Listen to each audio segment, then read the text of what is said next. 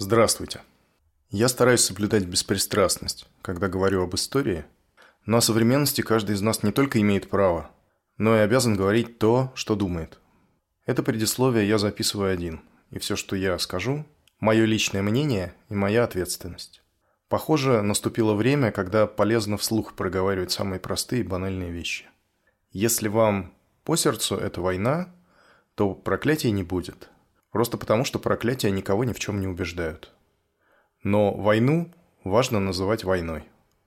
Эту войну начал президент моей страны, которого я не выбирал. Это сделано при попустительстве или прямом одобрении большой части общества. Рано или поздно нам всем придется платить за равнодушие и инертность в течение 20 лет. Жаль, что платить придется всем, без различия. Эта война несправедлива, и хотя почти ничего уже не исправить, она должна быть прекращена немедленно. Я люблю Россию и надеюсь на чудо. Удачи вам, друзья, и смелости. В топоры.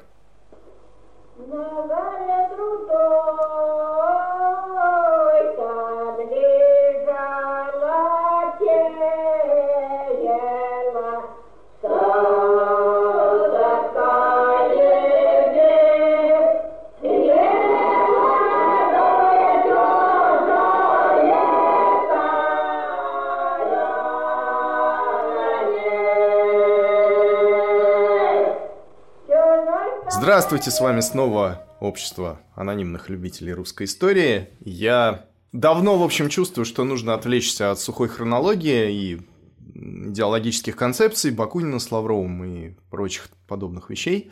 Поэтому сегодня будем говорить про романтические приключения революционеров. Здравствуйте, Здравствуйте. условно Илья. Меня сегодня будут звать Никифор. Никифор. Да. Здравствуйте, Внесем... Никифор. Да, здравствуйте еще раз, условно Илья. Внесем в наше повествование немного живой революционной романтики. Будем говорить о том, как можно бежать из царской тюрьмы. Саму тему мне подсказал, конечно, случай Кропоткина, про который я уже неоднократно обещал рассказать и которые, конечно, никак нельзя обойти страной, в первую очередь потому, даже не потому, что, не потому, что даже сам по себе побег Кропоткина замечателен и фееричен во всех отношениях, а потому что сам князь фигура настолько яркая и настолько важная в нашей истории, что сам Бог велел про это рассказывать. Как я уже говорил, я застал то время, когда в школе лежали отдельно изданные брошюрки – эта глава была из его воспоминаний, которая называется «Записки революционера». И глава называется «Петропавловская крепость. Побег». Э, чтение для пионеров действительно самое то. Вообще, главный политзаключенный Российской империи – это, конечно, никакой не Кропоткин, а, как вы думаете, кто? Чернышевский. Правильно. Николай Гаврилович Чернышевский, с него мы и начнем. Вы же не думаете, что все про него забыли и оставили его сидеть? Нет, не забыли. И к 1870 годам он уже, конечно, не на острие идеологического фронта, если можно так сказать. Он уже скорее такой революционный классик. Не все его идеи прошли проверку жизнью, но это никто ему в вину не поставит, потому что это скорее не Чернышевский оказался где-то недостаточно дальновиден, а скорее мы, многогрешные, недостаточно талантливо воплощали в жизнь его гениальные идеи. Итак, касательно условий содержания Чернышевского, а он, напомню, был приговорен к 14 годам каторжных работ, по конфирмации ему скостили до 7 с последующей ссылкой на поселение в Сибири. Касательно условий его содержания, судя по всему, реально к тяжелой физической работе Чернышевского не привлекали. Значительную часть времени он провел вообще, судя по всему, в лазарете. Сам Чернышевский отмечал, что держит его и относится к нему, соответственно, не как к каторжному, а как к военнопленному. Э, самостоятельно бежать с каторги Чернышевский не пытался, и не пытался сделать это позже, когда вышел на поселение. Уже выйдя на поселение, он писал в письмах, что физическое состояние его такое, что одна единственная ночь, проведенная в сырости, убила бы его – а кроме того, например, он даже не умеет ездить верхом. Все это он писал конкретно в контексте попыток своего гипотетического побега, причем э, на поселение-то он вышел, но это совсем не значит, что с него сняли надзор. Как говорится, отнюдь нет. Правительство было в курсе того, что революционеры думают постоянно, возвращаются к мысли о похищении Чернышевского. Эта фигура для них важна. Причем у правительства были довольно конкретные подчас сведения о планах заговорщиков. Агентура работала, в том числе и э, агентура в среде заграничной иммиграции, из которой в основном росли ноги большинства попыток побега, организации побега Чернышевского.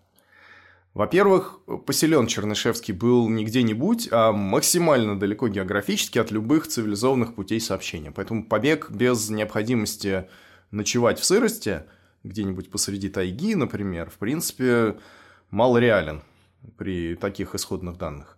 А кроме того, например, буквально в одном доме с Николаем Гавриловичем жил жандармский унтер-офицер с предписанием незаметно сопровождать Чернышевского при всех его отлучках из дома. Но да, проекты освобождения, если кто хоть что-то еще помнит, в нашей революционной среде периодически всплывают, и мы об этом даже упоминали.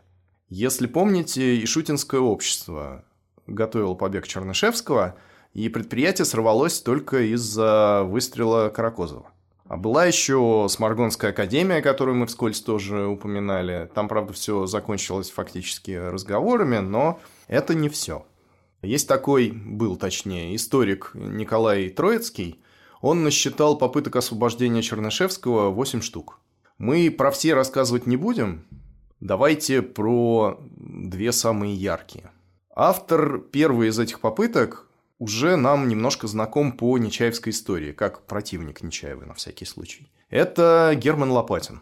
Если помните, это тот человек, который множество раз сам бежал из ссылки, или, например, прямо из суда в перерыве заседания, угнав лошадь от здания суда. Так вот, это тот самый человек. Попытку освободить Чернышевского он предпринял в 1871 году. К тому моменту Лопатин уже эмигрант, причем эмигрант с именем, хорошо знающий Элпидина, Утина, знакомый лично с Бакуниным, Огаревым, Ткачевым, личный друг, между прочим, Карла Маркса и соавтор первого русского перевода «Капитала», и член Генерального совета Первого интернационала. В общем, этот человек мог безо всякого ущерба не только для собственного материального благополучия, но и для морального облика собственного в среде революционного движения. И даже без ущерба для собственной революционной совести. Ничего опасного не предпринимать. Почивать на лаврах он уже сделал для движения достаточно. Например, это же он вывез за границу Лаврова, одного из наших главных идеологов, извините за каламбур. Но Герман Лопатин, видимо, просто не тот человек, чтобы просто успокоиться и почивать на лаврах. И он решает не ограничиваться Лавровым, а присовокупить к нему еще и Чернышевского. И вот Лопатин при участии Элпидина, Элпидина помните? Это из э, эпизода про Казанский заговор. Это... Угу. Да. Это человек, который печатал э, листовки казанских студентов, потом его довольно быстро взяли, посадили в казанскую тюрьму, из которой он бежал, и уехал в Швейцарию. И при участии еще ряда лиц, но без опоры на какой-либо конкретный революционный кружок, Лопатин приступает к подготовке предприятия. Ну, то есть как при участии всех этих людей. Физически Лопатин все делает фактически один – но его судили деньгами и снабдили связями на месте, в Сибири. Одним из таких связных должен был стать еще один наш второстепенный персонаж – это профессор Щапов. Я напомню сразу, чтобы не мучить вопросами.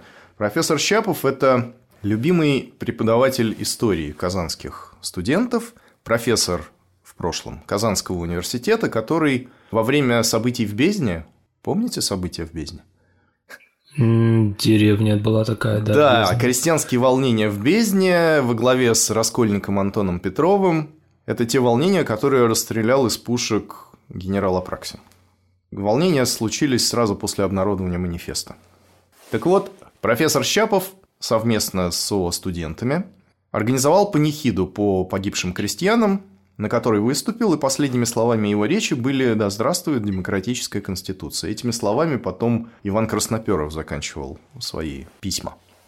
В январе 1871 года Лопатин с чужими документами, естественно, приезжает в Иркутск и с помощью местных связей собирает информацию, планирует маршрут побега и тому подобные организационные вещи. Иркутск – это Сибирь, конечно, но это не то место, где находится Чернышевский. Это лишь та точка, где проще всего встретить нужных людей и получить сведения. И все, в общем, идет хорошо, но в начале февраля, то есть примерно через месяц после приезда, Лопатина арестуют. Потому что до правительства дошли слухи о готовящемся побеге, причем, судя по всему, слухи дошли не о том предприятии, которое готовил Лопатин, а о еще одной попытке освободить Чернышевского, которая развивалась практически параллельно. Но заодно загребли и подозрительного приезжего человека. Так или иначе, Лопатина ловят, и в следующие примерно два года Лопатин трижды пытается бежать. Кажется, как раз к этому периоду его жизни относится попытка побега посредством угона лошади от здания суда – и, опять же, неудачная попытка побега путем одиночного сплава по Ангаре и с последующей недельной прогулкой по тайге. После этого его поймали, но с третьего раза Лопатин все-таки бежал. И в 1873 году, недолго, снова появился в Лондоне. Причем, сразу спойлер, это не последний гастроль Германа Лопатина в России в роли революционера. Он еще вернется и примет живейшее участие в событиях. Ну, а мы переходим к еще одной попытке и если случай с Лопатиным, по сути, интересен скорее самим Лопатиным, потому что попытка побега как таковая не кончилась ничем, а по сути даже не началась, то вот попытка Иполита Мышкина, в общем, имела некоторые шансы на успех. И там-то как раз дело дошло до дела. Кто такой Мышкин? Мы про него тоже говорили, но фамилии запоминаются плохо, давайте я напомню – это человек из эпизода «Прохождение в народ», и Полит Мышкин – это владелец типографии, в которой подпольно печатались пропагандистские издания. Типография провалилась еще летом 1874 года в разгаре хождения в народ, но Мышкину тогда удалось скрыться успешно и эмигрировать. И это тоже не тот человек, который мог бы почивать на лаврах. Правда, в отличие от Лопатина, который такой жизнелюбый Д'Артаньян, лихой казак и индеец Джо, Мышкин – это просто несгибаемый ригорист. И если он что-нибудь решил, то будет делать это обязательно до последнего. И судьба его, в отличие от судьбы Лопатина, забегая вперед, будет не приключенческим романом, а трагедией. Что для революционеров того времени, конечно, более типично. Я тогда в эпизоде прохождения в народ сказал, что в основном Мышкин известен своей речью на суде, на так называемом процессе 193, на котором судили большинство пропагандистов 70-х годов. Это такой нарочно сделанный процесс-монстр, на котором Мышкин пошел, извините за сленг, одним из паровозов, как принято говорить. На него повесили организацию хождения в народ 1874 года, довольно беспочвенно, потому что хождение, в общем-то, не было каким-то централизованным мероприятием, и, соответственно, организацию его приписывать каким-то конкретным лицам, ну, это, конечно, большая натяжка. И вот еще раз надо обратить внимание, что Мышкин мог вообще не подвергать себе опасности, не произносить в 1877 году на процессе свою знаменитую речь, не быть судимым, не умереть в заключении, а спокойно жить в эмиграции. Но он выбрал другое совершенно сознательно. Что это за человек? Вот что о нем пишет Макриевич, Дебагорий Макриевич Владимир Карпович, неоднократно нами заслушанный уже. Мышкин производил впечатление человека весьма энергичного и живого. Все его движения были быстрые, он скоро говорил. Его небольшие черные глаза ярко блестели. При первом же знакомстве с ним бросалась в глаза его необыкновенная прямота. я нахожу, что это была основная черта его характера. Казалось, он совершенно не был способен скрывать свои чувства. Так, помню, однажды в присутствии большой компании он резко и даже грубо высказал свою антипатию и недоверие к одному из присутствующих. Итак, Мышкин из спокойной Швейцарии перебирается в Москву, тоже, естественно, нелегально. Это происходит зимой 1874-75 годов, то есть за границей он провел совсем немного времени, где-то полгода или около того. В Москве Мышкин шьет себе мундир жандармского поручика – и в апреле 1875 года он уже приезжает в Иркутск. И в Иркутске, сумев расположить к себе мелкого жандармского чиновника, поступает писарем в местное жандармское управление. Все это он проделывает, живя с чужими документами и будучи разыскиваемым государственным преступником. Таким путем он получает доступ к информации, а еще получает возможность скопировать подписи и печати, которые может использовать для своих целей. И уже в середине июля Мышкин приезжает в Вилюйск, к месту непосредственного содержания Чернышевского. Заметим, что из Иркутска он уехал в мае, то есть на путь до Вилюйска у него ушло примерно два месяца. Такая транспортная доступность. Просто чтобы иметь представление, насколько Вилюйск – это далеко.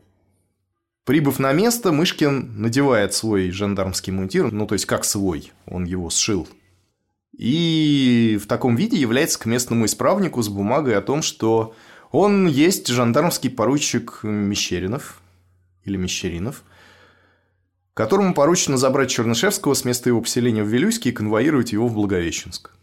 В общем, все бы ничего, но Мышкин явился в Вилюйск за важнейшим государственным преступником один. Без конвойных солдат, без ничего, как говорится, кроме бумаг. Позже, как причин провала, называли то, что он якобы аксельбанты пришил на своем мундире не к тому плечу. Или что-то в этом роде, но все это маловероятно, потому что Мышкин в прошлом профессиональный военный и с очень хорошим военным образованием. Скорее всего, исправнику совершенно справедливо показалось подозрительным единственное то, что Мышкин приехал один. И этого оказалось достаточно. Исправник этот, судя по его посланиям к начальству, был человек, как бы это сказать, не отягощенный образованием, просто судя по стилю писем. Но имеющихся фактов ему для правильного вывода хватило. Чернышевского Мышкину не выдали, а потребовали с него бумагу за подписью губернатора Восточной Сибири, личную. И за этой бумагой в Якутск вместе с Мышкиным отправили двух казаков – Фактически это конвой, на всякий случай. Мышкин уехал в Якутск и в пути стрелял в этих казаков, которых ему выдали в нагрузку, и ушел в тайгу. Но все-таки тайга – это не парк, и довольно скоро Мышкина поймали. Так, собственно, он попал на процесс 193, где произнес свою знаменитую речь. И из заключения он больше не выйдет. Точнее, не совсем. Он бежит из Забайкальской каторги, доберется до Владивостока, и там его еще раз поймают. Нужно еще отметить, какие были у Мышкина планы на Чернышевского. Он не планировал ему сразу открывать истинный смысл происходящего, поскольку Чернышевский, ну, это тоже не Д'Артаньян. Мышкин планировал вывести его достаточно далеко, на какое-то количество десятков верст от места заключения, и только там, при удобном случае, объявить Чернышевскому, что это побег, что он свободен. И при желании он может воспользоваться своей свободой любым способом, в том числе вернуться обратно к месту поселения. В конечном итоге Мышкин закончит свою жизнь расстрелом в Шлиссельбургской крепости за то, что бросил тарелку в смотрителя в знак протеста против условий содержания арестантов. Это, конечно, благородно-трагическая фигура в одном ряду с Перовской, не знаю, с Гесси Гельфман и многими другими смелыми и убежденными людьми, которые достойны памяти и уважения хотя бы за свои смелость и принципиальность. Э, про Гесю Гельфман мы еще не говорили, но раз я ее упомянул, давайте скажем пару слов просто для того, чтобы у нас история ввязалась в какую-то общую канву и имена не подвисали в воздухе. Про Гесю мы могли бы уже упомянуть в эпизоде про Московскую революционную организацию. Это где Лидия Фигнер, Софья Бардина, Иван Джабадари и ткач Петр Алексеев, если помните. История про возврат к пропаганде среди рабочих. Угу. Геся была второстепенным персонажем в этой истории. Она вообще всю дорогу была второстепенным персонажем, что не стало препятствием для полноценной трагедии в финале. Когда московская организация попыталась перенести свою деятельность из Москвы в другие местности империи, Гесси оказалась тем человеком, который обеспечивал деятельность революционеров в Киеве. Она сама не занималась пропагандой, она скорее была просто тем человеком, она была деятельно сочувствующей. У нее можно было жить, например, или собираться, не более того. По делу о московской организации она была судима и понесла наказание не слишком строгое, но уже скоро Гесси Гельфман станет таким же второстепенным персонажем в другом тайном обществе в «Народной воле». Там мы ее и встретим довольно скоро уже. А пока давайте, наконец, перейдем к побегу нашего любимого героя, князя Петра Кропоткина. Тут надо сразу обратить внимание, почему те люди, то сообщество, которое чуть позже, через несколько месяцев после побега Кропоткина, оформится в организацию «Земля и воля» второго созыва, если можно так сказать, взялись организовывать побег именно Кропоткина. Что, не было других заключенных? Да, полно. В который раз напомню, дело происходит в 1876 году. Еще не начался массовый процесс о пропаганде в империи, процесс 193, и в ожидании суда по тюрьмам сидит около тысячи человек. В начале 1876 года будущие землевольцы организовывали даже демонстрацию на похоронах студента Чернышова, умершего в заключении, в ожидании суда – фактически под следствием, не будучи еще осужденным. Условия содержания действительно таковы, что многие умирают и сходят с ума. За время подготовки процесса умерло 43 человека в заключении, и 38 сошло с ума. Еще 12 покончили с собой. Почему же тогда именно Кропоткин? Ну, помимо того, что это один из центральных деятелей бывшего общества чайковцев, а не рядовой пропагандист – Дело, похоже, все-таки еще и в том, что Кропоткин князь из Рюриковичей, и кажется, что, как ни старался сам Кропоткин, тему своего происхождения не педалировать. Все равно об этом помнят, и как-то подспудно это принимается во внимание. Да, мы нигилисты, мы против условностей, но, кажется, магия имени все-таки срабатывает. Разумеется, прямо об этом никто не говорит и не пишет. Это можно считать моими домыслами. Но кажется, что это отчасти правда. Магия имени, кстати, работает не только на друзьях, но и на противниках, на тюремных смотрителях, на, на солдатах охраны, на всех. Кропоткину, когда тот сидел в Петропавловской крепости, было высочайше, то есть непосредственно императором по ходатайству Русского географического общества разрешено как ученому заниматься научной работой, то есть читать и писать. А еще Кропоткина в крепости навещал лично великий князь Николай Николаевич, брат царя с которым они были лично знакомы. Судя по всему, по пажескому корпусу. Совершенно очевидно прямо с порога, что примерно каждый шпик, который пересекается с Кропоткиным после ареста, помнит, что перед ним князь. Да и сам Кропоткин, похоже, понимает, что все вокруг это понимают и ведет себя соответствующе. Может себе позволить. Причем, это мне опять же кажется, если бы так вел себя какой-нибудь рядовой студент, что, в общем, возможно, принципиальные и смелые люди среди наших революционеров были, но студента бы, извините за такое поведение, ну, если бы не прямо съездили по зубам, то что-то в этом роде ему грозило бы. Кропоткину подобные вещи сходят с рук. В воспоминаниях самого Кропоткина он описывает достаточно красочно, как он прямо в лицо обвиняет следователей и прокурора во лжи, например.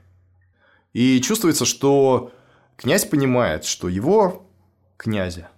Могут расстрелять, если того захочет император, а такой приговор потребовал бы высочайшей конфирмации. Но его не могут оскорбить, потому что оскорбление князя – это в какой-то степени оскорбление самого монарха, конечно. Поэтому жандарм, провожая Кропоткина в камеру сразу после ареста, говорит ему что-то вроде «Надеюсь, вы найдете комнату удобной, ее топят с момента вашего ареста». Так вот. Все условия. Пансион. Напомню, что арестован Кропоткин был весной 1874 года и инкриминирует ему участие в тайном обществе и злоумышление на жизнь государя. Но, несмотря на серьезность обвинений, каких-либо прямых улик у следствия, похоже, не было против Кропоткина. Первое время он сидит в Петропавловской крепости и в воспоминаниях не без гордости перечисляет, кто в ней уже успел посидеть до него, и это действительно внушительный список. Можно было бы, наверное, все крепостные стены в Петропавловке увешать мемориальными досками.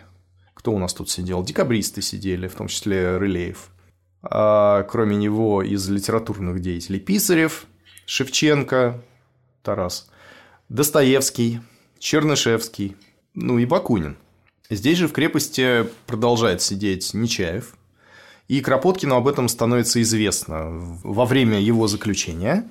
Он находит в одной из книг, которую ему приносят для чтения, отчеркнутые ногтем буквы, которые складываются в слова и фамилию Нечаев. Сидят они, правда, в разных местах, в разных концах крепости, она довольно большая. И вот как Кропоткин описывает свою камеру. Первым движением моим было подойти к окну. Оно было прорезано в виде широкого низкого отверстия в двухоршинной толстой стене, на такой высоте, что я едва доставал до него рукой. Оно было забрано двумя железными рамами со стеклами и, кроме того, решеткой. За окном сажениях в пяти я видел перед собой внешнюю крепостную стену необыкновенной толщины. На ней виднелась серая будка часового. Только глядя вверх, мог я различить клочок неба. Я тщательно осмотрел камеру, в которой, быть может, мне предстояло провести несколько лет. По положению высокой трубы монетного двора я догадался, что моя камера находится в юго-западном углу крепости в бастионе, выходящем на Неву.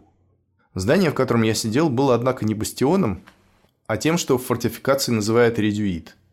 То есть внутреннее пятиугольное двухэтажное каменное здание, поднимающееся несколько над стенами бастиона и заключающее два этажа пушек. Моя комната была казематом, предназначавшимся для большой пушки, а окно его амбразура. Солнечные лучи никогда не проникали туда. Даже летом они терялись в толще стены. Меблировку составляли железная кровать, дубовый столик и такой же табурет. Пол был покрыт густо закрашенным войлоком, а стены оклеены желтыми обоями. Чтобы заглушить звуки, обои были, однако, наклеены не непосредственно на стену, а на полотно, под которым я открыл проволочную сетку, а за ней слой войлока. Только под ним мне удалось нащупать камень. У внутренней стены стоял умывальник. В толстой дубовой двери было прорезано запиравшееся квадратное отверстие, чтобы подавать через него пищу, и продолговатый глазок со стеклом, закрывавшийся с наружной стороны маленькой заслонкой. Через этот глазок часовой, стоявший в коридоре, мог видеть во всякое время, что делает заключенный. Действительно, он часто поднимал заслонку глазка, причем сапоги его жестоко скрипели всякий раз, как он по медвежьи подкрадывался к двери. Я пробовал заговорить с ним – но тогда глаз, который я видел сквозь стеклышко, принимал выражение ужаса, и заслонка немедленно опускалась. И через минуту или две я опять слышал скрип, но никогда я не мог добиться ни слова от часового. Кругом царила глубокая тишина. Тут я упомяну из других тюремных воспоминаний. Вот Кропоткин акцентирует внимание на скрипе шагов часового и на тишине. Судя по всему, дело действительно в том, что крепости стояла практически полная тишина. И любой звук, даже скрип сапог, который не мог быть таким ушатским, так привлекал внимание. Бывало даже, что звуки, неожиданно раздающиеся в такой тишине, буквально мучили людей.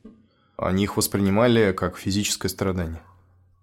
Это, наверное, способствовало а, выходу из ума впоследствии. Да, безусловно, собственно, и один из соседей Кропоткина по Петропавловской крепости сошел с ума. К тому моменту он уже научился, несмотря на войлочные стены, перестукиваться с соседями.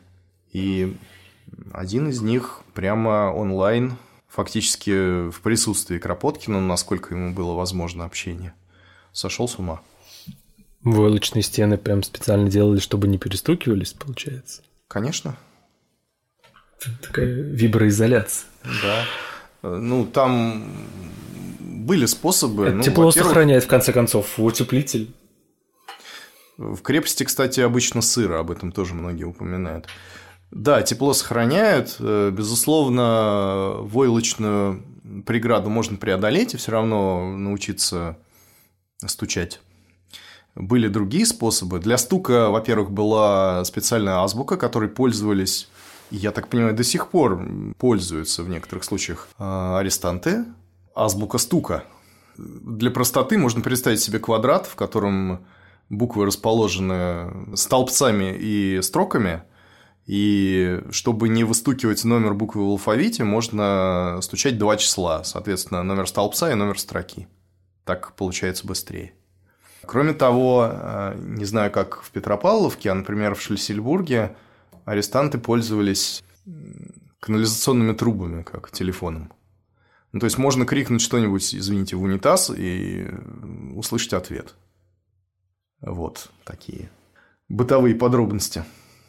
Значит, труба полая должна быть. Это так, из области ну, в смысле, если, есть ли там сифон, вот да, это вопрос. Ну, если да, там водяная пробка, вряд ли что-то будет слышно. Ладно, вернемся к нашему князю. Кругом царила глубокая тишина. Я придвинул табуретку к окну и стал смотреть на клочок неба. Тщетно старался я уловить какой-нибудь звук с Невы или из города на противоположном берегу. Мертвая тишина начинала давить на меня. Я пробовал петь. Вначале тихо, потом все громче и громче. «Уже ли мне в отсвете лет любви искать, прости навек?» – пел я из Руслана и Людмилы. «Господин, не извольте петь!» – раздался густой бас из-за двери. «А я хочу петь и буду!» «Петь не позволяется!» – басил солдат. «А я все-таки буду!» Тогда явился смотритель, начавший убеждать меня, что я не должен петь, так как об этом он вынужден будет доложить коменданту крепости и так далее. В Петропавловке Кропоткин сидит около двух лет. С весны 74 года, когда он был арестован, до весны 76 -го. Вдохновляемый опытом Бакунина, который посидел-посидел в крепости, а потом из ссылки благополучно бежал, Кропоткин, помимо научных своих занятий, практикует гимнастику, ходит по камере, упражняется с табуреткой, чтобы сохранить физическое здоровье. Тут небольшая ремарочка про Бакунина. Кропоткину не было известно об этом, но Бакунин для того, чтобы его перевели из крепости в Сибирь, написал исповедь на имя императора Николая I, в которой он на словах, во всяком случае, вполне раскаивается во всех своих убеждениях.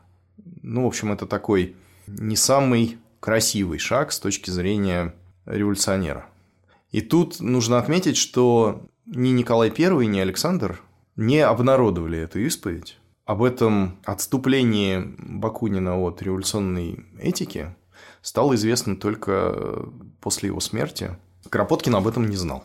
Притом, при всем заключенным положены прогулки, даже в Петропавловской крепости, но такие прогулки устраиваются раз примерно в два дня и на 15-20 минут. Зато, правда, довольно неплохо кормят. Но, несмотря на это, здоровье у Кропоткина ухудшается. У него появляются признаки цинги, Весной 1976 года его переводят из крепости в так называемый дом предварительного заключения. Это здание в центре современного Петербурга, оно находится неподалеку от суда. Крепость Петропавловскую знают, естественно, все, а вот дом предварительного заключения известен намного меньше, хотя он тоже достоин памяти, и в нем тоже сидела масса известных людей, и немало знаковых событий там совершалось.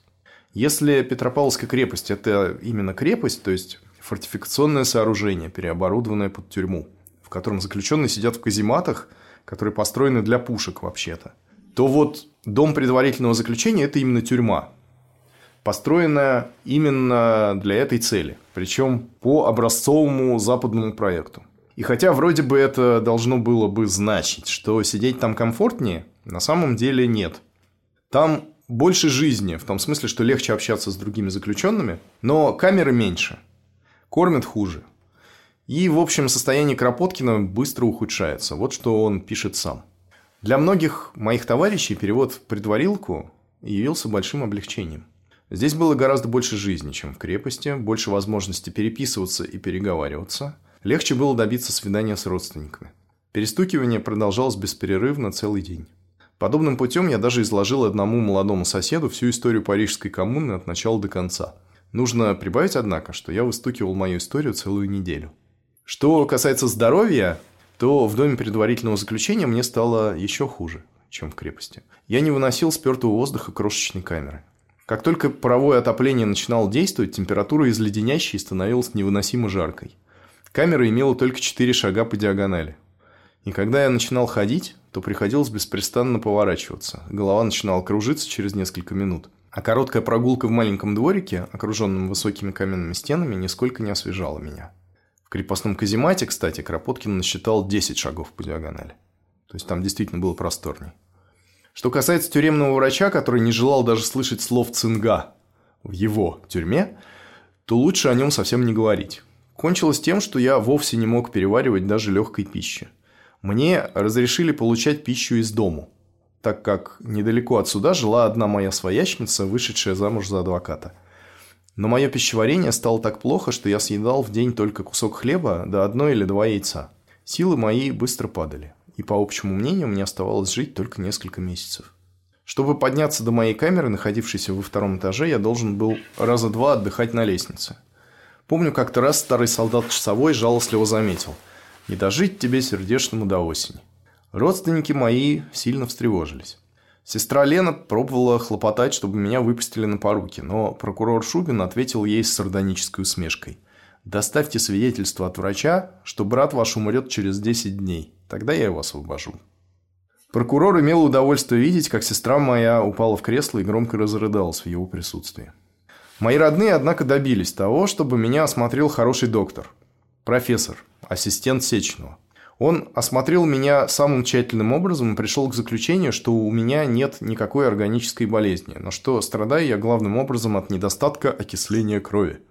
«Все, что вам нужно, это воздух», – заключил он. Он колебался несколько минут, затем сказал решительно. «Что там толковать? Вы не можете оставаться здесь, вас необходимо перевести». Дней через 10 после этого меня действительно перевели в находившийся тогда на окраине Петербурга Николаевский военный госпиталь, при котором имеется небольшая тюрьма для офицеров и солдат, заболевших во время нахождения под следствием.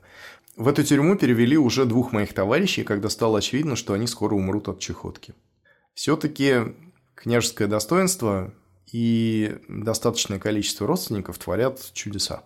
Не будь Кропоткин князем, он, конечно же, умер бы под следствием, как это со многими случалось. Не было бы ни домашнего питания, ни ассистента Сеченова, ни Николаевского госпиталя. Но Кропоткину повезло. Ну, теперь я все-таки позволю себе пространную цитату из воспоминаний князя, потому что никто лучше него не расскажет, как было дело, а потом мы, может быть, разберем частности и то, о чем автор умолчал. В госпитале я начал быстро поправляться. Мне дали просторную комнату в нижнем этаже рядом с караульной. В ней было громадное забранное решеткой окно, выходившее на юг, на маленький бульвар, обсаженный двумя рядами деревьев. А за бульваром тянулось большое открытое пространство, где несколько десятков плотников строили тогда бараки для тифозных больных.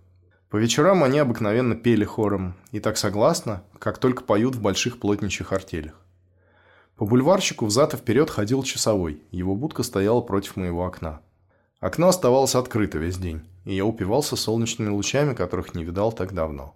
Всей грудью вдыхал я ароматный майский воздух. Мое здоровье быстро поправлялось. Слишком даже быстро, по моему мнению. Скоро я был в состоянии переварить легкую пищу, силы мои окрепли. И с обновленной энергией я принялся снова за работу. В крепости я слышал от товарища, сидевшего одно время в госпитальной тюрьме, что оттуда мне будет нетрудно бежать. Я сообщил, конечно, друзьям, где нахожусь, сообщил и свои надежды. Побег оказался, однако, гораздо более трудным делом, чем меня уверяли.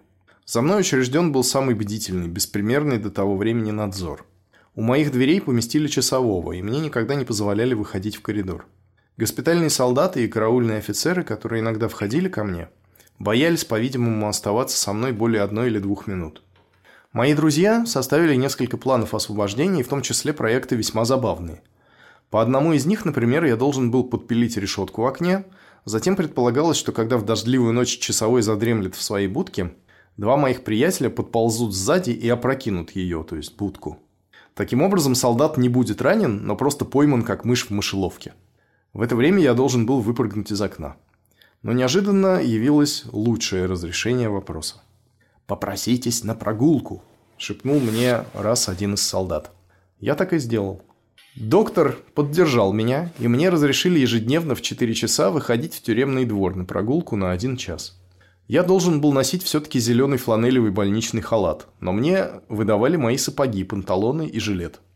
Никогда я не забуду мою первую прогулку. Когда меня вывели, и я увидал перед собой заросший травой двор в добрых 300 шагов в глубину и шагов 200 в ширину, я просто замер. Ворота были отперты, и сквозь них я мог видеть улицу, громадный госпиталь напротив и даже прохожих. Я остановился на крылечке тюрьмы и оцепенел на мгновение при виде этого двора и ворот. У одной из стен двора стояла тюрьма, узкое здание шагов полтораста в длину, с будками для часовых на обоих концах. Оба часовых ходили взад и вперед вдоль здания и таким образом вытоптали тропинку в траве. По этой тропинке мне и велели гулять, а часовые тем временем продолжали ходить взад и вперед. Так что один из них всегда был не дальше десяти шагов или пятнадцати от меня. На противоположном конце громадного двора, обнесенного высоким забором из толстых досок, сбрасывали с вазов дрова и складывали их в поленницы вдоль стены. Ворота были открыты, чтобы впускать вазы. Эти открытые ворота производили на меня чарующее впечатление. «Не надо глядеть на них», — говорил я самому себе. И тем не менее все поглядывал в ту сторону. Как только меня опять ввели в комнату, я тотчас же написал друзьям, чтобы сообщить им благую весть. Я почти не в силах шифровать, писал я дрожащей рукой, выводя непонятные значки вместо цифр. От этой близости свободы я дрожу, как в лихорадке. Они меня вывели сегодня во двор, ворота отперты, и возле них нет часового. Через эти ворота я убегу, часовые не поймают меня. И я набросал план побега. К воротам госпиталя подъезжает дама в открытой пролетке. Она выходит, а экипаж дожидается ее на улице шагах в 15 от моих ворот. Когда меня выведут в 4 часа на прогулку, я некоторое время буду держать шляпу в руках. Этим я даю сигнал тому, который пойдет мимо ворот, что в тюрьме все благополучно. Вы должны ответить мне сигналом «Улица свободна». Без этого я не двинусь. Я не хочу, чтобы меня словили на улице. Сигнал можно подать только звуком или светом. Кучер может дать его, направив своей лакированной шляпой светового зайчика на стену главного больничного здания. Еще лучше, если кто-нибудь будет петь покуда улица свободна. Разве если вам удастся нанять серенькую дачку, которую я вижу со двора, тогда можно подать сигнал из окна. Часовой побежит за мной, как собака за зайцем, описывая кривую, тогда как я побегу по прямой линии. Таким образом, я удержу свои 5-6 шагов расстояния. На улице я прыгну в пролетку, и мы помчимся во весь опор. Если часовой вздумает стрелять, то тут ничего не поделаешь. Это вне нашего предвидения. Ввиду неизбежной смерти в тюрьме стоит рискнуть. Было сделано несколько других предложений, но в конце концов этот проект приняли. Наш кружок принялся за дело. Люди, которые никогда не знали меня, приняли участие, как будто дело шло о дорогом им брате. Предстояло, однако, преодолеть массу трудностей, а время мчалось с поразительной быстротой. Я усиленно работал и писал до поздней ночи, но здоровье мое улучшалось, тем не менее, с быстротой, которая приводила меня в ужас. Первый раз, когда меня вывели во двор, я только мог ползти по тропинке по черепашье. Теперь же я окреп настолько, что мог бы бегать. Правда, я по-прежнему продолжал ползти медленно, как черепаха, иначе мои прогулки прекратились бы. Но моя природная живость могла всякую минуту выдать меня. А товарищи мои должны были в это время подобрать человек 20 для этого дела. Найти подходящую лошадь и опытного кучера, и уладить сотни непредвиденных мелочей, неминуемых в подобном заговоре. Подготовления заняли уже около месяца, а между тем каждый день меня могли перевести обратно в дом предварительного заключения. Наконец, день побега был назначен – 29 июня, день Петра и Павла. Друзья мои внесли струйку сентиментальности и хотели освободить меня непременно в этот день. Они сообщили мне, что на мой сигнал в тюрьме все благополучно, они ответят «все благополучно и у нас», выпустив красный игрушечный шар. Тогда подъедет пролетка, и кто-нибудь будет петь песню, покуда улица свободна. Я вышел 29 июня, снял шапку и ждал воздушного шара, но его не было. Прошло полчаса. Я слышал, как прошумели колеса пролетки на улице. Я слышал, как мужской голос выводил незнакомую песню, но шара не было. Прошел час, и с упавшим сердцем я возвратился в свою комнату. Случилось что-нибудь недоброе, что-нибудь неладно у них, думал я. В тот день случилось невозможное. Около гостиного двора в Петербурге продаются всегда сотни детских шаров. В этот же день не оказалось ни одного. Товарищи нигде не могли найти шара. Наконец они добыли один у ребенка, но шар был старый и не летал. Тогда товарищи мои кинулись в оптический магазин, приобрели аппарат для добывания водорода и наполнили им шар. Но он, тем не менее, упорно отказывался подняться, водород не был просушен. Время уходило. Тогда одна дама привязала шар к своему зонтику и, держа последний высоко над головой, начала ходить взад-вперед по тротуару под забором нашего двора. Но я ничего не видел. Забор был очень высокий, а дама очень маленькая. Представь себе эту картину. Да уж. На самом деле... А, жалко, всего, что это не экранизировали. Я думаю, что были попытки. Надо поискать. На самом деле, тут Кропоткин, скорее всего, не точен.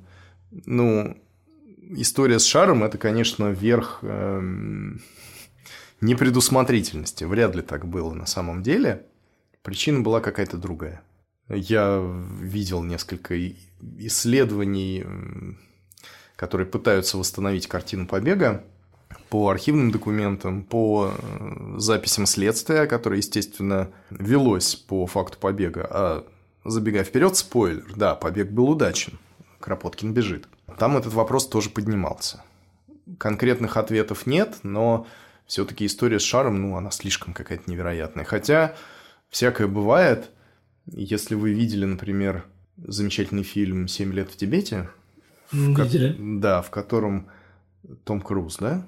Игр... Да, да. Играет э, австрийского фашиста, австрийского альпиниста, который, пытаясь совершить восхождение на, на Нанга-Парбат, сделал это в неудачный год. Сходить на вершину им тоже не удалось, но суть в том, что по спуске они были интернированы индийскими властями. А на тот момент Индия – это колония Великобритании. Бежав из заключения, этот человек долго скитался и стал в результате воспитателем ныне существующего Далай-ламы. Но суть в том, что сам побег из э, лагеря для интернированных э, выглядел максимально невероятным образом, и тем не менее, если верить воспоминаниям самого этого человека, а это реальный персонаж, оставивший воспоминания, все действительно было примерно так, как в фильме. Если не смотрели, это стоит сделать. Или прочитать книгу. Ладно, продолжим. Как оказалось потом, случай с воздушным шаром вышел очень кстати. Когда моя прогулка кончилась, пролетка проехала по тем улицам, по которым она должна была проскакать в случае моего побега. И тут, в узком переулке, ее задержали вазы с дровами для госпиталя. Лошади шли в беспорядке, одни по правую сторону улицы, другие по левую, и пролетка могла двигаться только шагом. На повороте ее совсем остановили. Если бы я сидел в ней, нас, наверное, бы поймали. Теперь товарищи установили целый ряд сигналов, чтобы дать знать, свободны ли улицы или нет. На протяжении около двух верст от госпиталя были расставлены часовые. Один должен был ходить взад и вперед с платком в руках и спрятать платок, как только покажутся вазы. Другой сидел на тротуарной тумбе и ел вишни, но как только вазы показывались, он переставал. И так шло по всей линии. Все эти сигналы, передаваясь от часового к часовому, доходили наконец до пролетки. Мои друзья... Как он сидел? Два часа и ел вишни. Ну да, много вишен надо просто. И хороший аппетит. Мои друзья сняли также упомянутую выше серенькую дачку. И у ее открытого окна поместился скрипач со скрипкой в руках, готовый заиграть, как только получит сигнал «Улица свободна». Побег назначили на следующий день. Дальнейшая отсрочка могла быть опасна. В госпитале уже заметили пролетку, власти, должно быть, пронюхали нечто подозрительное. Потому что накануне побега вечером я слышал, как патрульный офицер спросил часового, стоявшего у моего окна, «Где твои боевые патроны?» Солдат стал их неловко вытаскивать из сумки, минуты две он возился, доставая их. Патрульный офицер ругался. «Разве не было приказано вам всем держать четыре боевых патрона в кармане шинели?» Он отошел только тогда, когда солдат это сделал. «Гляди в оба», — сказал офицер, отходя. Новую систему сигналов нужно было немедленно же сообщить мне. На другой день в два часа в тюрьму явилась дама, близкая мне родственница, и попросила, чтобы мне передали часы. Все проходило обыкновенно через руки прокурора, но так как то были просто часы, без футляра, их передали. В часах же находилась крошечная зашифрованная записочка, в которой излагался весь план. Когда я увидел ее, меня просто охватил ужас. До такой степени поступок поражал своей смелостью. Жандармы уже разыскивали даму по другому делу, и ее задержали бы на месте, если бы кто-нибудь вздумал открыть крышку часов – но я видел, как моя родственница спокойно вышла из тюрьмы и потихоньку пошла по бульвару, крикнув мне, стоявшему у окна, «А вы часы-то проверьте». Тут еще две ремарочки. Во-первых, естественно, по уставу тюремного госпиталя посещения Кропоткина, такие свободные, как он описывает, не были разрешены. И тем более передача ему вещей. Но тут опять вступает в игру его княжеское происхождение – для него вольно или невольно делались значительные скидки, поблажки. Поэтому только это стало возможно. Вторая ремарка такая. Даму не задержали, она счастливо вышла из тюрьмы. Но брат Кропоткина, который жил за границей и возвращаться не собирался. Когда Петр Андреевич был арестован, приехал в Россию и пытался хлопотать о его участи. Он вступил таким образом в конфликт с с силовиками, как мы сказали бы сейчас. И это кончилось для него арестом, Сибирью и в конечном итоге самоубийством. Я вышел на прогулку по обыкновению в 4 часа и подал свой сигнал. Сейчас же я услышал стук колес экипажа, а через несколько минут из серого домика до меня донеслись звуки скрипки. Но я был в то время у другого конца здания. Когда же я вернулся по тропинке к тому концу, который был ближе к воротам, шагах в ста от них, часовой стоял совсем у меня за спиной. «Пройду еще раз», — подумал я. Но прежде чем я дошел до дальнего конца тропинки, звуки скрипки внезапно оборвались. Прошло больше четверти часа в томительной тревоге, прежде чем я понял причину перерыва. В ворота въехало несколько тяжело нагруженных дровами вазов, и они направились в другой конец двора. Немедленно затем скрипач, и очень хороший, должен сказать, заиграл бешеную подмывающую мазурку, как бы желая внушить «Теперь смелей, твое время, пора». Я медленно подвигался к тому концу тропинки, который был поближе к воротам, дрожа при мысли, что звуки мазурки могут оборваться, прежде чем я дойду до конца. Когда я достиг его, то оглянулся. Часовой остановился в пяти или шести шагах за мной и смотрел в другую сторону. Теперь или никогда, помню я, сверкнуло у меня в голове. Я сбросил свой зеленый фланелевый халат и пустился бежать. Задолго до этого я практиковался, как снимать мой бесконечный, неуклюжий балахон. Он был такой длинный, что мне приходилось таскать подол его на левой руке, когда мы держит шлейф амазонки. Несмотря на все старания, я не мог скинуть халат в один прием. Я подпорол швы под мышками, но и это не помогло. Тогда я решил научиться снимать его в два приема. Первый – скинуть шлейф с руки, второй – сбросить халат на землю. Я терпеливо упражнялся в моей комнате до тех пор, пока научился делать это чисто, как солдат ружейные приемы. Раз, два. И халат лежал на земле. Не очень-то доверяя моим силам, я побежал, сначала медленно, чтобы сберечь их. Но едва я сделал несколько шагов, как крестьяне, складывавшие дрова на другом конце двора, заголосили «Бежит, держи его, лови!» И кинулись мне на перерез к воротам. Тогда я помчался, что было сил. Я думал только о том, чтобы бежать скорее. Прежде меня беспокоила выбоина, которую вазы вырыли у самых ворот. Теперь я забыл ее.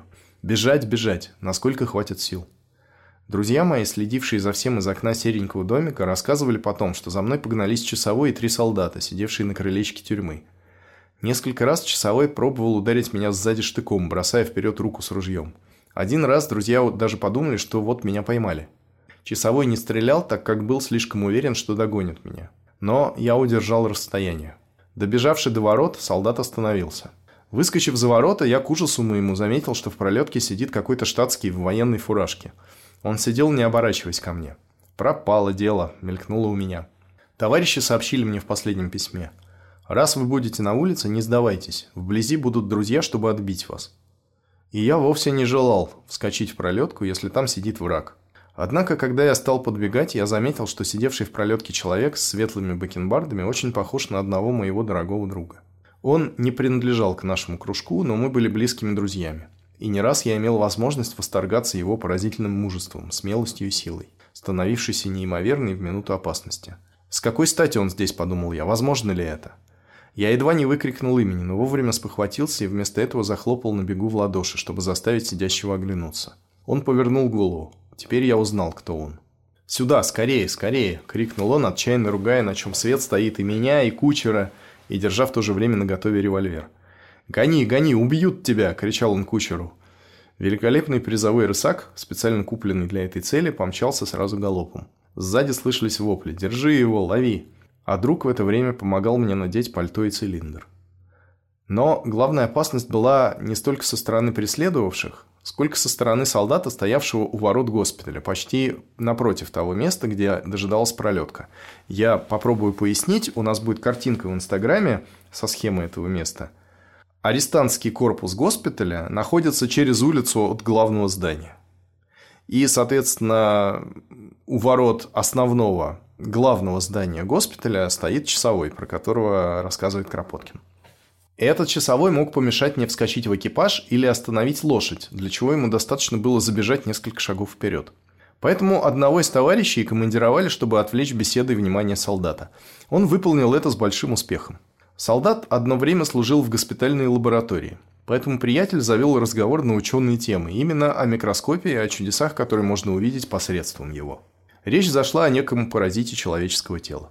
«Видел ли ты, какой большущий хвост у ней?» – спросил приятель. «Откуда у ней хвост?» – возражал солдат. «Да как же! Во какой под микроскопом!» «Не ври сказок», – ответил солдат. «Я-то лучше знаю. Я ее подлу первым делом под микроскоп сунул». Научный спор проходил как раз в тот момент, когда я пробегал мимо них и вскакивал в пролетку. Оно похоже на сказку, но между тем так было в действительности. А, еще одна ремарка. Кропоткин писал свои воспоминания дважды. Первый раз по-русски, а второй раз на английском языке для американского журнала. И тот вариант, который мы сейчас читаем, это именно перевод с английского, потому что русский вариант текста остался Кропоткину недоступен на момент публикации. И поскольку это написано для американского журнала, это написано так живо. Это, конечно, нужно иметь в виду. Экипаж круто повернул в узкий переулок вдоль той самой стены, у которой крестьяне складывали дрова, и где теперь никого не было, так как все погнались за мной. Поворот был такой крутой, что пролетка едва не перевернулась. Она выровнялась только тогда, когда я сильно навалился вовнутрь и потянул за собой приятеля. Лошадь теперь бежала крупной, красивой рысью по узкому переулку, и мы повернули налево. Два жандарма, стоявшие у дверей питейного, отдали честь военной фуражке кучера. «Тише, тише», — говорил я ему, так как он был все еще страшно возбужден. «Все идет отлично, жандармы даже отдают тебе честь». Тут кучер обернулся ко мне — и в сияющей от удовольствия физиономии я узнал другого приятеля. Всюду по дороге мы встречали друзей, которые подмигивали нам или желали успеха, когда мы мчались мимо них на нашем великолепном рысаке. Мы выехали на Невский проспект, повернули в боковую улицу и остановились у одного подъезда, где отослали экипаж. Я вбежал по лестнице и упал в объятия моей родственницы, которая дожидалась в мучительной тоске. Она и смеялась, и плакала, и в то же время умоляя меня переодеться поскорее и подстричь бросающуюся в глаза бороду. Через 10 минут мы с моим другом вышли из дома и взяли извозчищу карету. Тем временем караульный офицер в тюрьме и госпитальные солдаты выбежали на улицу, не зная, что, собственно, делать. На версту кругом не было ни одного извозчика, так как все были наняты товарищами.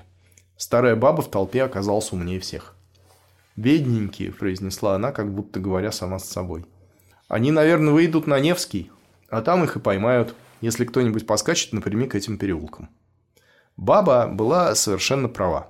Офицер побежал к вагону конки, который стоял тут же, и потребовал у кондуктора лошадей, чтобы послать кого-нибудь верхом перехватить нас. Но кондуктор наотрез отказался выпрягать лошадей, а офицер не настаивал. Что же касается скрипача и дам, снявших серенький домик, то они тоже выбежали, присоединились к толпе вместе со старухой и слышали таким образом ее совет. А когда толпа рассеялась, они преспокойно ушли к себе домой. Был прекрасный вечер. Мы покатили на острова, куда шикарный Петербург отправляется летом в погожие дни любоваться закатом. По дороге мы заехали на далекой улице к цирюльнику, который сбрил мне бороду. Это, конечно, изменило меня, но не очень сильно. Мы катались бесцельно по островам, но не знали, куда нам деваться. Так как нам велели приехать только поздно вечером, туда, где я должен был переночевать. «Что нам делать теперь?» – спросил я моего друга, который был в нерешительности. «К Данону!» – приказал он вдруг извозчику. Никому не придет в голову искать нас в модном ресторане. Они будут искать нас везде, но только не там. А мы пообедаем и выпьем, также за успешный побег. Мог ли я возразить что-нибудь против такого благоразумного предложения? Мы отправились к Данону, прошли залитые светом залы, наполненные обедающими, и взяли отдельный кабинет, где и провели вечер до назначенного нам часа. В дом же, куда мы заезжали прямо из тюрьмы, нагрянула часа два спустя жандармерия. Произвели также обыск почти у всех моих друзей. Никому не пришло, однако, в голову, сделать обыск в ресторане. Вот такая захватывающая история. Укажем действующих лиц, не названных Кропоткиным. Кучер пролетки – это доктор Арест Веймер, который не был членом кружка чайковцев и земли воли, как и пишет Кропоткин, но позже был все-таки арестован и отправился в Сибирь из-за своей довольно зыбкой причастности к народной воле и к пистолету, который будет позже использован в очередном покушении на Александра. Очень маленькая дама с зонтиком это София Лешерн фон Герцфельд. Она как раз давний член революционных организаций. Возможно, она у нас в подкасте еще появится. Наконец, главный после самого беглеца герой всей истории – это лошадь, запряженная в пролетку. Точнее, это не лошадь, в смысле не кобыла, а призовой рысак по кличке Варвар. То есть лошадь, выигравшая на скачках, которая была приобретена специально для побега. Варвар после предприятия остался в владении земли воли, если можно так сказать. И это не последний его выход на революционную арену. Мы о нем еще услышим. Даже несколько раз. Ну а Кропоткин, к сожалению, для России, в Россию вернется теперь только в августе 2017 года очень пожилым человеком. Ну и еще один эпизод. Если вы помните предыдущий выпуск, у нас закончился арестом организаторов Чигиринского заговора. Дейч, Стефанович и Бахановский сидят в киевской тюрьме. Тут тоже небольшая вставная ремарочка. Арестом деятелей Чигиринского дела руководил жандармский капитан Гейкинг. Эту фамилию нужно запомнить. Она у нас всплывет очень скоро, я думаю, что в следующий раз. Арест происходит в 1877 году, то есть мы немного забегаем вперед. Главное действующее лицо в последующей истории – это Михаил Фроленко.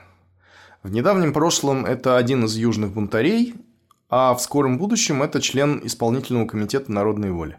Мы с ним встретимся еще неоднократно. Но это мы тоже забегаем вперед. В конце осени или в начале зимы 1977 года из Петербурга в Одессу приезжает Валериан Осинский. Это эмиссар Центрального кружка земли и воли. И, кстати, это именно он автор словосочетания «исполнительный комитет». Так будет подписываться в своих листовках созданная им на юге группа революционеров, а позже это название унаследует «Народная воля».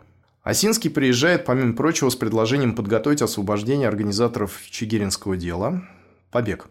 Конкретного плана у него нет, но он привозит известие о том, что такая попытка освобождения может быть профинансирована. Начинается подготовка.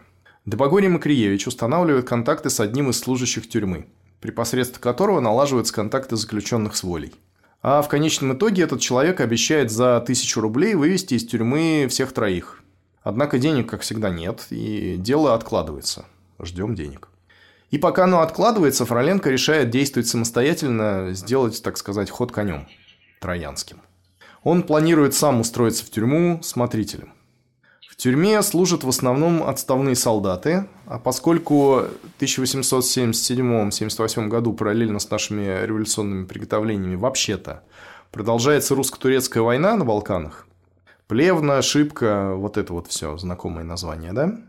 За картинкой отсылаем к фильму «Турецкий гамбит». Не то чтобы это был строго исторический источник, но он позволяет в первом приближении примерно представить эпоху, настроение, картинки. И поскольку на фоне военных действий в стране имеется явный дефицит военных людей, в тюрьму, в принципе, берут, ну, не всех, но устроиться на работу реально, даже без воинского опыта. И Фроленко решает попробовать. Фроленко сделали подложный мещанский паспорт, он давно уже в розыске вообще-то и живет на нелегальном положении. Вместе с Осинским на киевской толкучке ему приобрели одежду, чтобы он мог сойти за мещанина. Как он сам пишет, Валериан Осинский пошел со мной на толкучку в ряды готового платья, и там мы купили мещанское широкое черного драпа пальто, поддевку, штаны, сапоги, шарф, кушак цветной, фуражку, все новое. И в таком виде Фроленко отправляется в тюрьму к старшему надзирателю по фамилии Мильченко просить место. Тот вначале принимает его довольно благосклонно и говорит, что да, место найдется, и с первого числа можешь выходить на работу. Но по факту, когда Фроленко является повторно, Мильченко объявляет ему, что в тюрьму начальство взять его не хочет, и есть только место сторожа при казармах. Это такая второстепенная обслуга тюрьмы, и такая должность по сути своей не предполагает никакого общения с заключенными и вообще реально довольно бесполезна в плане организации побега. Однако, поскольку Фроленко после разгрома кружка южных бунтарей нечем себя занять плане революционного дела, он решает согласиться, рассчитывая на повышение впоследствии. Даже несмотря на наличие того унтера, который обещал вывести троих организаторов за тысячу рублей – он решает попробовать. Денег ждут, и вроде бы они скоро будут. Унтер тоже вроде бы человек надежный, но поскольку делать Фроленко нечего, ну пусть будет, решает он. Вот он приходит в тюрьму. В казармах в два ряда стояли кровати надзирателей. Для каждого кровать. Нас, сторожей, оказалось двое, и на обоих одна кровать. В каждой казарме большая русская печь, в двух отдельных комнатах свои печи. Надзиратели и сторожа получали 10 рублей в месяц. Пища, одежда свои. От тюрьмы давалось лишь помещение для спанья и топка казарм. Ключники получали 15 рублей, Мильченко 25-30 рублей. И доходы. Он заведовал и хозяйством тюрьмы. Во дворе казарм находились амбары, навесы, где хранился эшафот. Повозки. Тут же был дом Мильченки и небольшой сарайчик. Вот и все, что надо было охранять. Охрана состояла в том, что ночью, взявши с собой полицейский свисток, ходишь бывало по двору и временами свистишь. Через полтора примерно месяца удалось собрать требуемую тысячу рублей. И Унтеру, который в тюрьме занимал должность ключника, запомним, это важно, об этом поговорим чуть позже, ему об этом сообщили. Унтеру пообещали половину суммы сразу и вторую по освобождению, по факту. Однако Унтер, когда дело дошло до дела, видимо, передумал. Все-таки затея рискованная, несмотря на тысячу рублей, а это большие деньги. Зарплата ключника – 15 рублей. Он явился в тюрьму, нагрубил начальство, и его тотчас же уволили.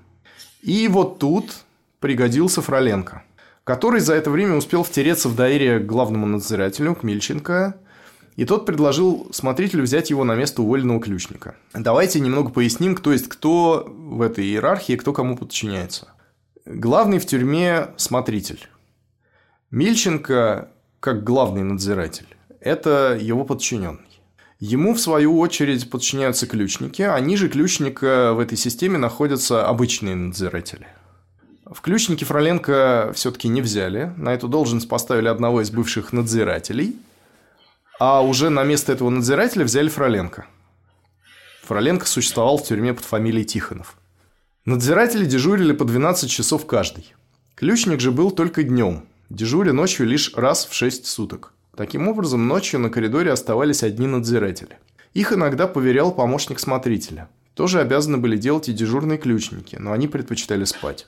В качестве надзирателя я сразу же мог увидать всех, переговорить, даже выпустить во двор. Одна беда – стены высоки, ворота крепкие, и за ними часовые ходят. Выпускать на двор смысла нет. Ограничились поэтому разговором. Решили ждать повышения меня в ключнике. Дежурный ключник в 12 часов приводит и уводит из тюрьмы смену всех надзирателей. Перед ним тогда и ворота растворяются. Только этим моментом и можно было воспользоваться для ухода. Или же надо было иметь своего унтер-офицера из караульной команды. Последнего не было. Моим непосредственным начальством оказался тот Пантелеев, о котором сказано выше, и на котором вполне оправдывалась русская пословица «борода с ворота, а ума лопата». В нем перепутались как-то добродушие, недалекость, большое самомнение, нуль самолюбия и готовность исполнять всякое приказание начальства при одной только неспособности выполнить его.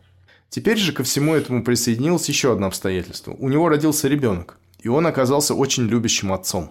От чадолюбия голова совсем у него пошла кругом. Телом он был в тюрьме, а душой витал около ребенка, болея за него, тоскуя о нем. Пантелеев поэтому то и дело рвался домой, но сдерживался, стесняясь оставить надолго ключи и коридор на мое попечение. Уходил, но быстро возвращался.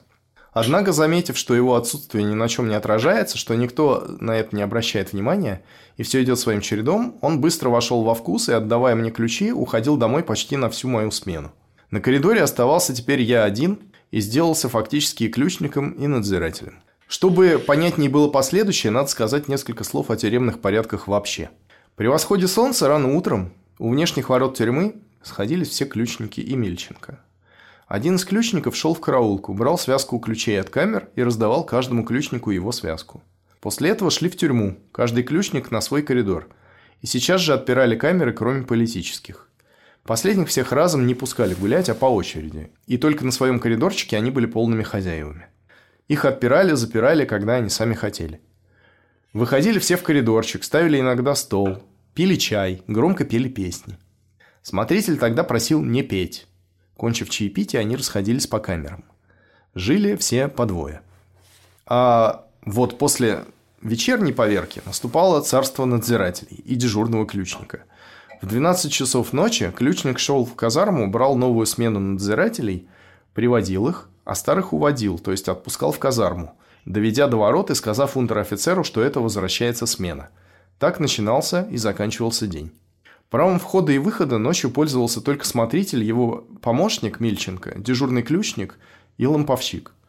Всех их должен был знать унтер-офицер в лицо и впускать и выпускать самолично. Они же с собой могли приводить уводить кого хотят, но, конечно, от унтера зависело и остановить, если бы он заметил, что незаконное. Таким образом, чтобы выбраться из тюрьмы, надо было иметь своего надзирателя, который отпер бы камеры, выпустил во двор, затем своего ключника, который взял бы их и довел до ворот. Позвал тут унтера. Наконец, и своего унтера, который отпер бы ворота и выпустил их из тюрьмы. Словом, чтобы обошлось без риска, требовалось три, минимум два своих человека. Вот почему тот ключник, который брался вывести наших, и струсил в последнюю минуту. Он был один. Он не мог открыть сам камер. Там стоял надзиратель, которого надо было подкупить или устранить. И вот Унтер предпочел нагрубить начальству, чтобы с честью выйти из неловкого положения. Решили действовать а не возлагать надежды на естественное повышение меня в ключнике.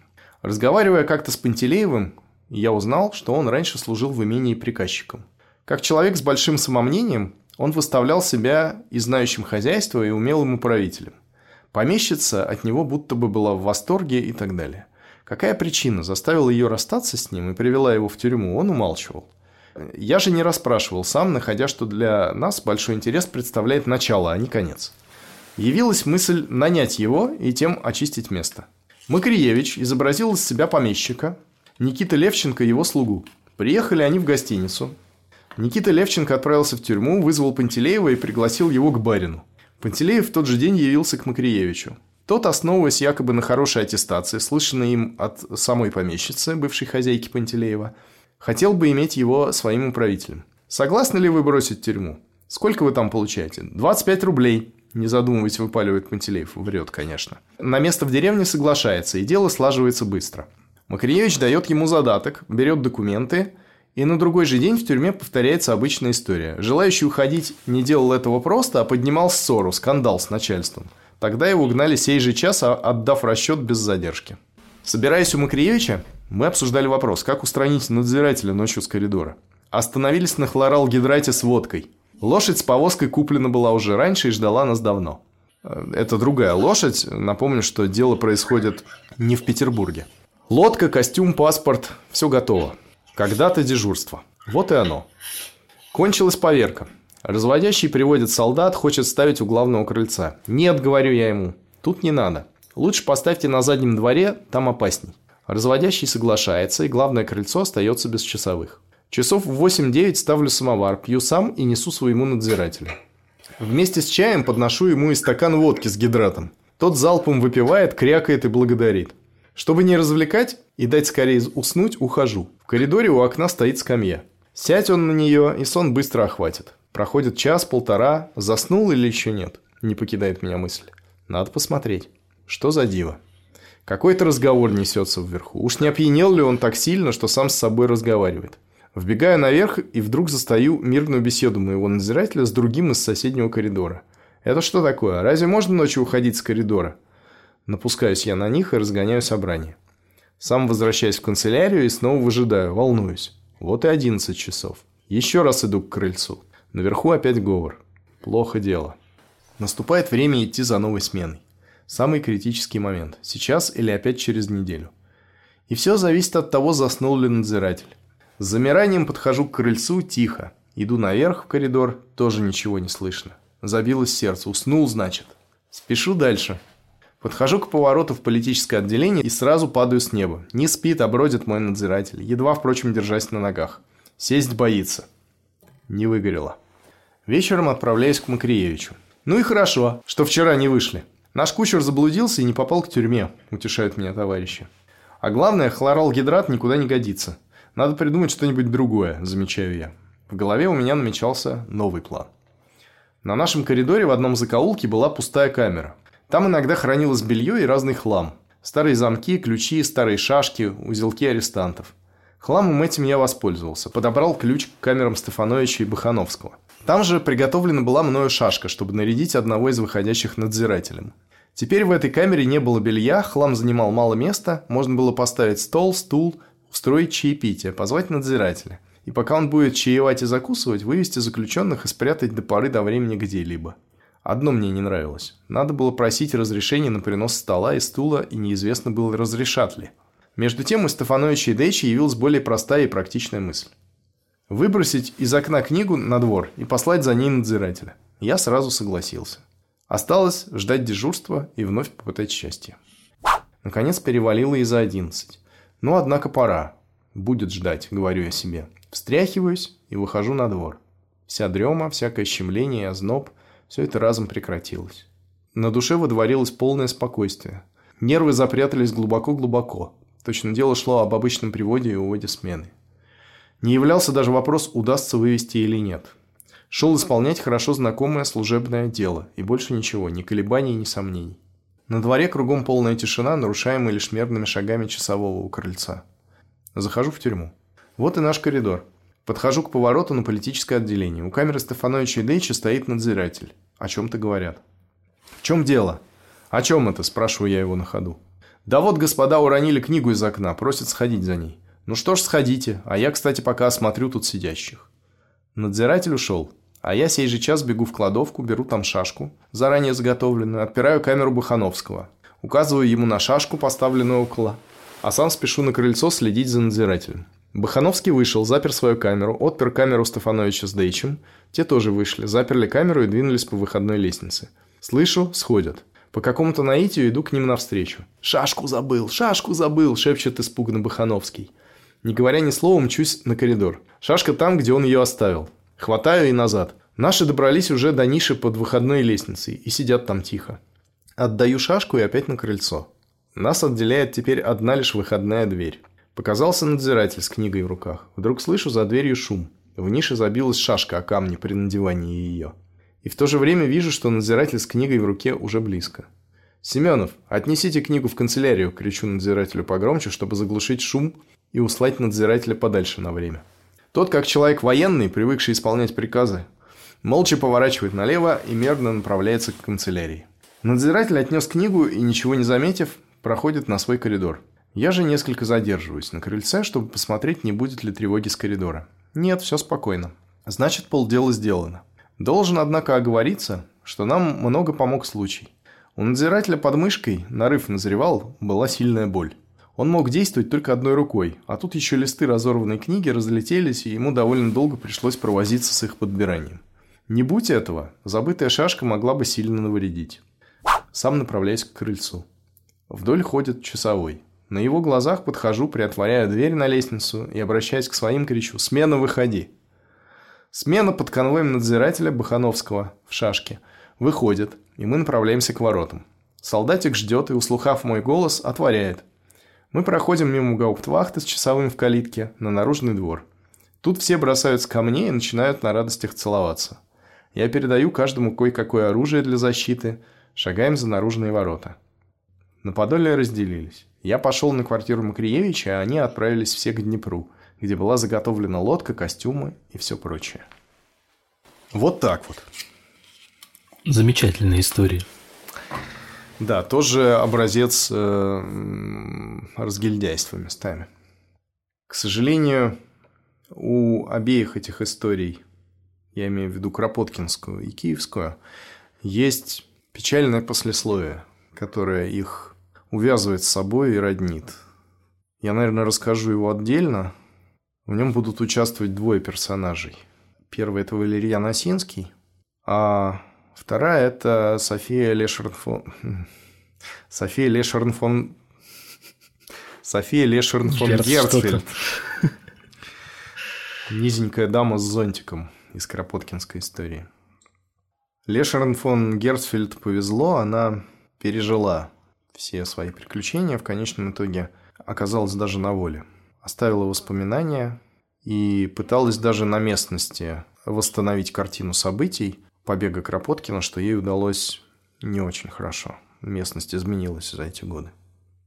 А вот Валериан Осинский будет в скорости арестован и закончит свою жизнь на эшафоте.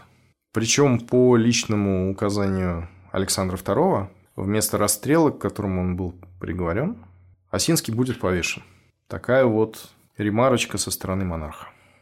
Ну, а пока на этом все. Я хотел обратиться только с просьбой. Обычная просьба всех подкастеров, не побоюсь этого слова. Подписывайтесь на нас на всех платформах, ставьте нам лайки, задавайте нам вопросы. Наверное, самый удобный канал для этого – это Инстаграм, если он вам доступен. Работа над этим подкастом во многом поддерживает меня сейчас, в это время. Поэтому да, ваше внимание нам очень важно. Спасибо за ваши лайки.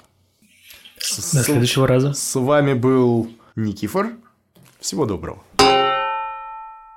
Прежде чем окончательно распрощаться, давайте я расскажу еще про один побег. Это будет Владимир Карпович Дебагорий Макриевич, который тоже очень скоро будет арестован и окажется в той же самой киевской тюрьме. Правда, порядки здесь после побега Дэча Бахановского и Стефановича поменяются, бежать уже станет посложнее, и Дебагорий Макриевич бежит не оттуда, он бежит с этапа уже в Сибири. Вот как это будет сделано. До Иркутска Оставалось неделя две ходу, когда мне удалось договориться о сменке с одним поселенцем по имени Павловым. Сменщик мой потребовал с меня в виде вознаграждения высокие сапоги и фланелевую рубаху и 8 рублей деньгами. Кроме того, я потом еще внес в артельную кассу 3 рубля. За день перед тем этапом, где мы должны были сменяться, я притворился больным. И в дороге все время укутывал свое лицо, а придя на ночлег, лег на нары и закрылся с головой. На следующий день точно так же всю дорогу я сидел на телеге и кутался. Делал я это за тем, чтобы мое лицо не запечатлелось в памяти какого-либо солдата. У уголовных сменка делается очень просто. После заключения договора дело сводится к тому, что при поверке один откликается вместо другого, и так продолжают идти всякие по назначению. я поступил так. Я передал сменщику, чтобы он зашел в отхожее место, находившееся в дворе, как только увидит, что я иду туда. Там мы должны были обменяться вещами, и, закрывши лицо полушубком, как это делал я, он должен был оттуда идти в камеру политических, я к уголовным. Этот план удался. Павлов, хотя и не походил на меня лицом, был одинакового со мной роста, и когда надел на себя мои ботфорты, а сверху набросил мой казенный полушубок и теплую шапку, то его наружный вид подходил к моему. Поверка и сдача новому конвою прошли благополучно. Павлов в это время лежал на нарах, притворившись спящим. Старый конвой ушел, и с этой стороны дело было обеспечено. Первый шаг вышел удачен. Я же с своей стороны, войдя в общую камеру, немедленно обрил бороду. И чтобы придать себе вид уголовного, уголовные брили головы, очень низко остригся. Не раз, вспоминая это событие, я удивляюсь, как могло начальство поддаться обману, принимая Павлова за меня. По статейному списку я значился бывшим студентом университета – между тем, он был едва грамотен. По одной-двум фразам можно было заключить о степени его интеллигентности. Наконец, и по наружному виду он совсем не подходил к той роли, которую брал на себя. Голова его была бритая, как у всех непривилегированных. Между тем, я припровождался на правах дворянина, и, следовательно, моя голова не подлежала бритью. Как это обстоятельство прежде всего не бросилось в глаза ни одному из этапных офицеров, никому из иркутских властей. В течение трех недель Павлов изображал меня, сталкивался как с этапными, так и с иркутскими властями, и ни у кого не родилось подозрения. Любопытно знать, был ли бы открыт этот обман, если бы не последовал донос. Сомневаюсь. В дороге случился, например, такой, более чем удивительный факт. Один этапный офицер, страдавший какой-то болезнью, видя по статейным спискам, что я значусь бывшим студентом-медиком, обратился к моему сменщику за советом – тот не ударил лицом в грязь и принялся давать какие-то советы.